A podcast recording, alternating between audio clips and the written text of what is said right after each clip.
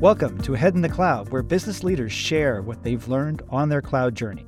I'm Chad Watt, Infosys Knowledge Institute researcher and writer, here today with John Domingue, computer science professor with the Knowledge Media Institute and Open University. Open University is the largest university in the United Kingdom by number of students. Open University began teaching in 1971 using television and radio to broadcast educational content, which was a bit of an innovation at the time. 50 plus years on, Open University and the Knowledge Media Institute are continuing to apply new technology to its mission to spread educational opportunity. We're talking education, cloud, AI, and automation on this episode of Ahead in the Cloud.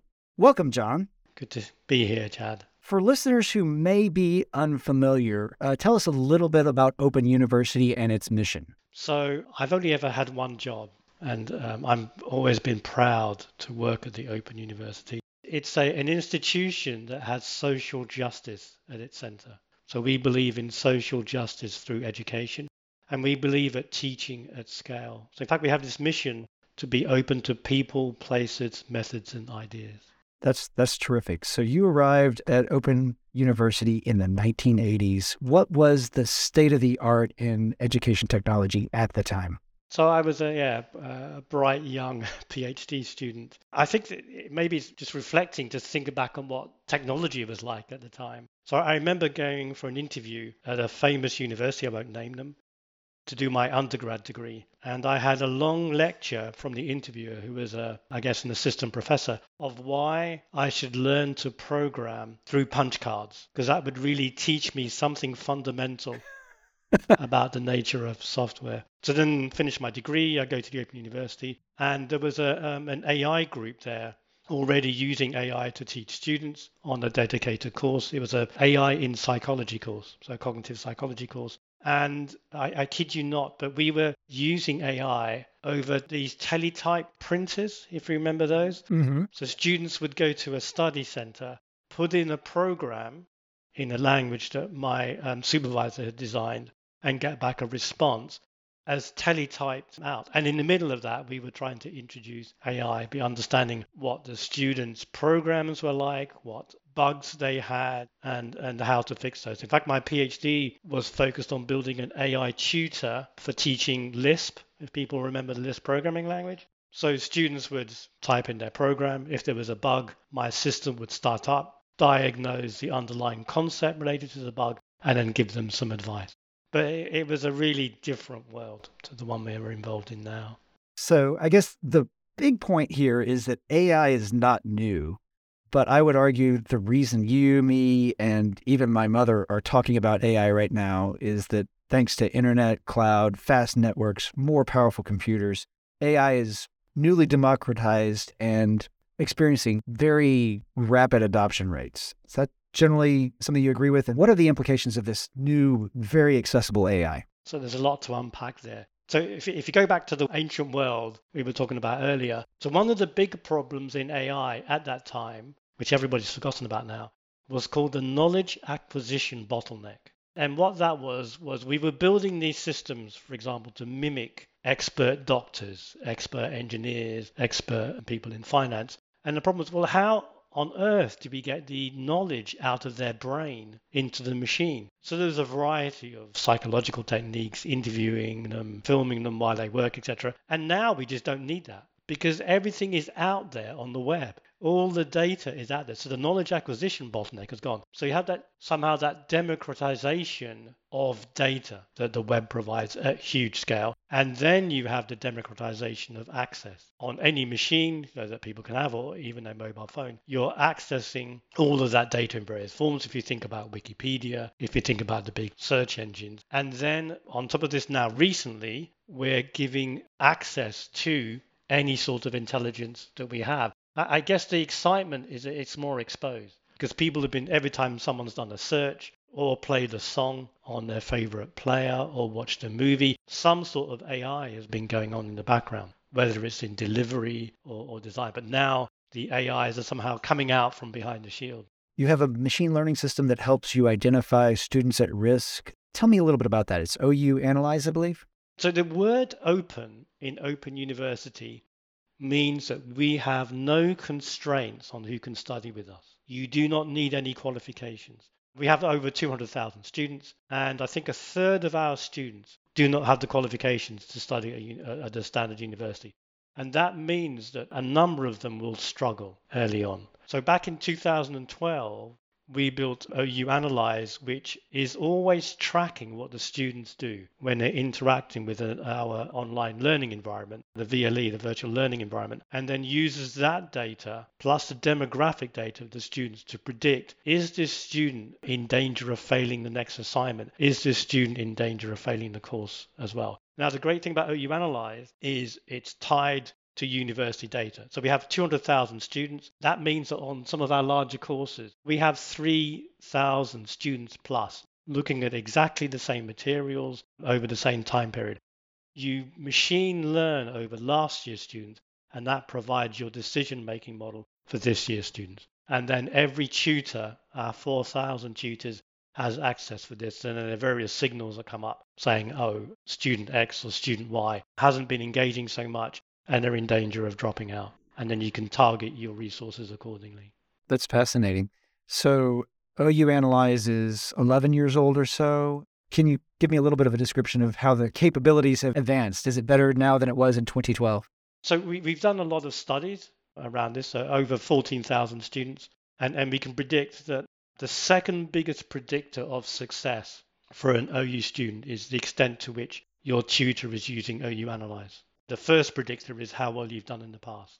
There's on average a 7% increase in pass rates along this, and it's, it's actually 10% for students from an ethnic minority. So the, the latest variations of this tool is in fact looking at equality and diversity issues. So seeing are there specific elements of our course materials or assignments where particular categories of students struggle and then relaying that back when I hear university, I think of, you know, the manicured greens and the quads, but it's helpful to, you know, kind of reset again. Open University is massive, open, online, and your course catalog is similarly massive and similarly diverse. Yeah, I think we have around 300 courses.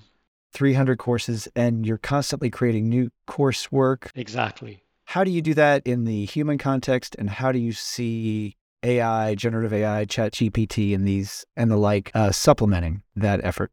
The people that designed the OU were, were real geniuses, and there were a number of innovations that they created. One of them was, and this is back in the 70s, remember, was the um, the module team.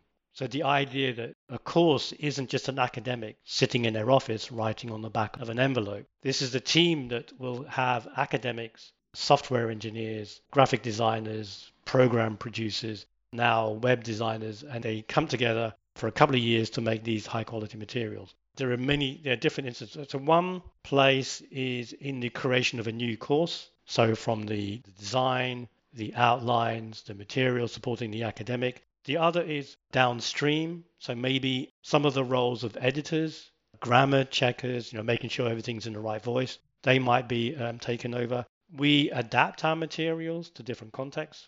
So we have a platform called OpenLearn where we give away around 10 to 15% of our materials for free. We've had tens of millions of learners from there. Imagine having a box that you say, here's my course, adapt it for a, two weeks instead of a full term. We're also thinking about instantaneous adaptation to the student context. So if you think in a standard university setting, you need to personalize the learning. Everyone knows that.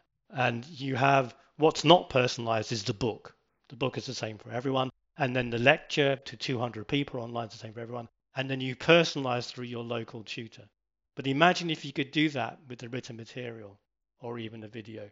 So the student is reading something online and say, I'm sorry, I just don't get this page. I don't get this concept. Explain it to me like I'm 14 years old. And you just hit a button and hey, presto, the new material comes out. Or we know that with the uh, GPT technologies, you can automatically generate scripts that could be fed to an AI avatar. So say, okay, just explain this to me, maybe through my home speaker or maybe through a human avatar in different ways around that. So it's thinking of materials not as text anymore, but as data. Data that can be massaged and remassaged to be personalized to the student context. This is data that is almost ready to use. And we've been talking kind of, you know, the possibilities and prospects, but Let me talk about the guardrails now a little bit. Everyone, I think, who's used a generative AI has been first amazed. And then when they probe into their subject matter that they are truly deep in, they see how basic the information is. And sometimes these generative AIs will just deliver incorrect information. How do you put the guardrails in place as you go through this process? I should say at the beginning, I am just, like lots of people, just very impressed with the performance of these tools. But they do suffer from this flaw. What we're doing in the pilots we're running right now is we are limiting the answers to come from existing materials that we have. So imagine that we've been around for 50 years and we have uh, 50 years worth of course materials. Any answer you give will be scoped around materials which have been blessed by an academic. The other is we've just actually created a new tool, which I, I call Core GPT. So we have a research group in my lab who have produced the automatic semantic indexing of all online research papers, so from libraries. So they have an index of um, nearly 300 million research papers as an index, and they've linked that to GPT. So then what happens is you have a, you know, you say, okay, write me some material on quantum mechanics or an introduction to AI, and I want it to be up to date. So it does a search, a semantic search in core, finds the relevant materials, then you give that to GPT, and then GPT creates a summary of those results with all of the references in between. Actually, there's an extra step because GPT is so clever. We actually use GPT to create the query. So you have a human query, which is a paragraph of text. GPT understands our specific semantic query language to core. So it writes a query for you, then it summarizes the result. So again, there's two, there's two checks here. One is you're limiting it to research papers, and then you have the references in between. In fairness to the AI, I should finish the cycle there. First, it's amazing. Then it's a little bit disappointing. Then you learn that it's about iterating, it's about revising your prompt using the tool to help revise the prompt to get at a better question, to ask your question better. Exactly. And, and that can be automated, that whole area of what's called prompt engineering. And my colleagues tell me that there are more and more automated tools coming online where you put in your poor prompt, some machine improves your prompt, and then that goes to, to the system. Let's talk a little bit about academic accreditation, certifications. This is really comes back to the mission of Open University. You guys are also an advocate of using distributed ledgers to track accreditations and certifications for adult education, which, I mean, at the end of the day, what is education for from the student perspective? They are seeking a better job, seeking an opportunity for a new job, that sort of thing. What are you guys doing there and what makes it better than the incumbent ways of doing these things? Okay, great question. So, again, I have to step back a little bit. So, we believe in lifelong learning. So learning does not finish when you're 21 or 24, and also the where you start in life shouldn't determine where you end up. Now, if you believe in lifelong learning, that means that you're not going to be learning at one institution. You're going to be learning in many contexts, from school, specific university, maybe at work, maybe on these MOOC, massive open online course platforms. Right. And you're going to be accumulating credentials from all of them, hopefully. So then, okay, so where are you going to store them? Are you going to print them all out and put them up in your loft and then forget where they are. People ask me, you know, do you really have a PhD? And then I prove it. I'm not sure if I really could now. So then you need to store that. So then the, the best place to store this is in some place that's controlled by the student. So we really think about empowering the students to be self-sovereign with respect to their credentials. Because maybe you don't want to share all your credentials with everyone all the time. So if you imagine a place where students are in charge, maybe they store it on their phone, maybe they store it in their favorite place, then we need a way to verify those. And again, how are you going to verify across somebody's whole life? Then once you start writing out those requirements, a distributed ledger, a blockchain seems like an obvious choice where you have locally controlled credentials, and you have a place where different education institutions can sign a regional or a national or international ledger saying, yes, John really did get a PhD. Yes, he really did get his swimming certificate, and they can all be put together. So we, have been working on a variety of projects supporting this, some funded by the European Union. One large one, the Institute of Coding, which had a 40 million pound budget and was launched by a prime minister in the UK. So once you think about this, You can then think about different forms of credentials. Another thing you learn is fraud is very big. So there are people at big institutions that have been caught for fraud, uh, vice presidents of large companies, even prime ministers of countries that I won't name that have shut down their alma mater so no one can have any queries. Also, there's the cost. So I know students, for example, who come from Asia and they come to Europe, and people don't believe that the university is a real university, and many weeks of effort goes into proving that, and then they move somewhere else, and that has to be replicated. I know, for example, in the UK, if a nurse moves from one hospital in the UK to another hospital, nobody trusts their credential, which is a sad state of affairs. That's interesting. And I'm thinking about moving across the uh, from one continent to the next. If you showed me a credential from Japan, I would have to take it on faith or exactly. So then you could have, you know, maybe somebody else in your country has taken a student from Japan and they said yes, not just for this particular student, but for this whole class of accreditation, I can verify that. So that you're not reinventing that accreditation verification wheel every time. That's very fascinating. If you could hop back in time for five minutes, what's the one piece of education advice you would offer up to 18 year old John? Today is the slowest that technology will progress for the rest of your life.